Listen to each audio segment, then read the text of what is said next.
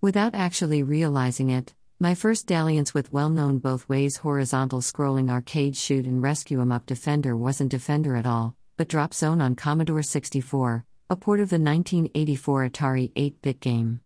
And I didn't even play that, I was just blown away by a couple of screenshots on an advert in the April 1985 issue of Computer and Video Games magazine, yes, a full four years after Defender. Anyway, with its jet packed spaceman and realistic, and classic C64, brown, crater ridden planet, it looked absolutely stunning, but that was about as far as I got with it for the most part of another four decades. I didn't even know it was a clone of something else, which was also exactly the case when I got my mitts on another Defender clone by the name of Andes Attack for the VIC 20 at around the exactly the same time. What I did know was that it was by that llama guy who was everywhere in early 1985 with his camel games, Jeff Minter, and I also liked his Gridrunner on VIC 20 a lot. Gridrunner wasn't quite a clone, but was very much inspired by what ended up being Minter's Centipede on the ZX81, where he'd had to take some gameplay liberties to cram it onto there, though he'd also never actually played the original when he did it either. It ended up playing as much like Space Invaders as it did Centipede, but when the VIC 20 was later awash with as many variants of actual Centipede as it was Scramble and Kong clones, and with Atari on the warpath about it, Minter looked back at his old concept, made it more sci fi than Back Garden, and added the peril of two sporadic horizontally and vertically coordinated lasers to the Tron like play grid, where you were shooting at a descending chain of alien pod things.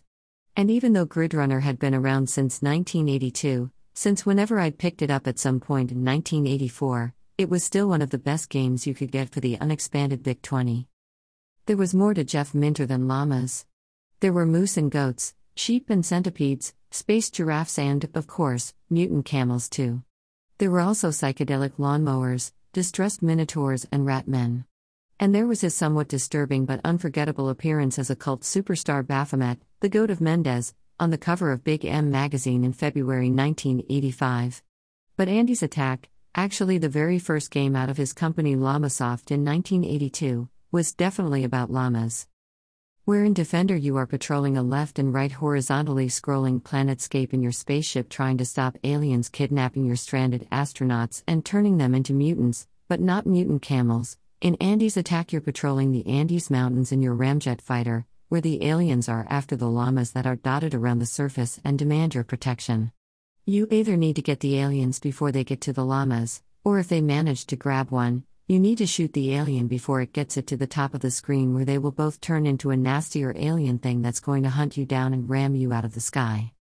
Once you've got rid of all of the aliens and mopped up any mutations, you'll be awarded bonuses for the surviving llamas before moving on to the next stage, which is going to have more aliens and eventually airborne mines all about the place too, which is going to make all those fancy left and right turning shenanigans all the more difficult. If you're feeling masochistic, you can set your starting skill level from the default 0 up to 9 on the title screen too, which is going to increase all that alien action from the outset. Minter himself always seems quite down on Andes attack in interviews, like he'd prefer the Llamasoft story to start with their big hit, especially in the US, Gridrunner.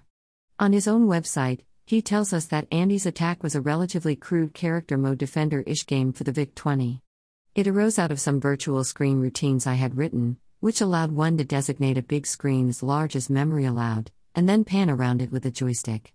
I liked Defender, which was a scrolling game, so it seemed natural to use my scroll routines to make a Defender game.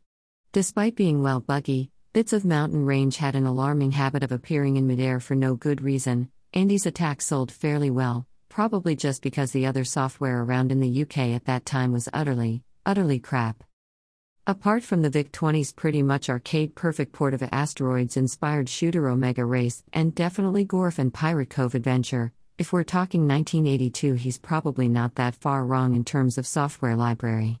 But why so down on the best version of Defender that ever existed? Okay, I have now actually played original Defender and it's by no means my favorite game ever, but apart from the perils of Willy, Andes Attack is my favorite VIC 20 game ever. Graphically, it looks like Defender, and not just in screenshots either, as well as balancing peril. Defender is all about speed, and amazingly, those Minter scroll routines manage to capture that even if the ship isn't quite as zippy and there is a bit of artifacting on the mountains and the star field. His rogue mountain pieces really aren't a problem though. Everything is colorful, you and the aliens are really well defined, and the llamas are simple but happily obvious as you're gadding about the mountains. You've got some nice explosions, and that huge laser trail that you could end up leaving all over the screen is still a treat to mess around with. Maneuvering mid turn as you're changing direction still looks and feels like the Defender one, and as ridiculous as it may sound today, that maneuver was a really impressive big deal on a VIC 20 in 1982 and still in 1985. Unless you're ramping up the skill level, you've got a really well balanced difficulty too, not quite as punishing as its source material, but by the time you're three or four levels in, almost as frantic, by which point it's become a real tactical balance of shooting aliens and saving llamas for the best possible score. And its immediacy means that score is going to quickly become all encompassing, and the reason why you'll genuinely struggle to stop playing, and why you'll then be back the next day. This is properly old school addictive, and I'm talking today and not mid 80s. If I'm picking hairs, now and again you are going to see your laser going straight through an alien without registering a kill, and if it then flies straight into you as you're turning for another go, you won't be happy.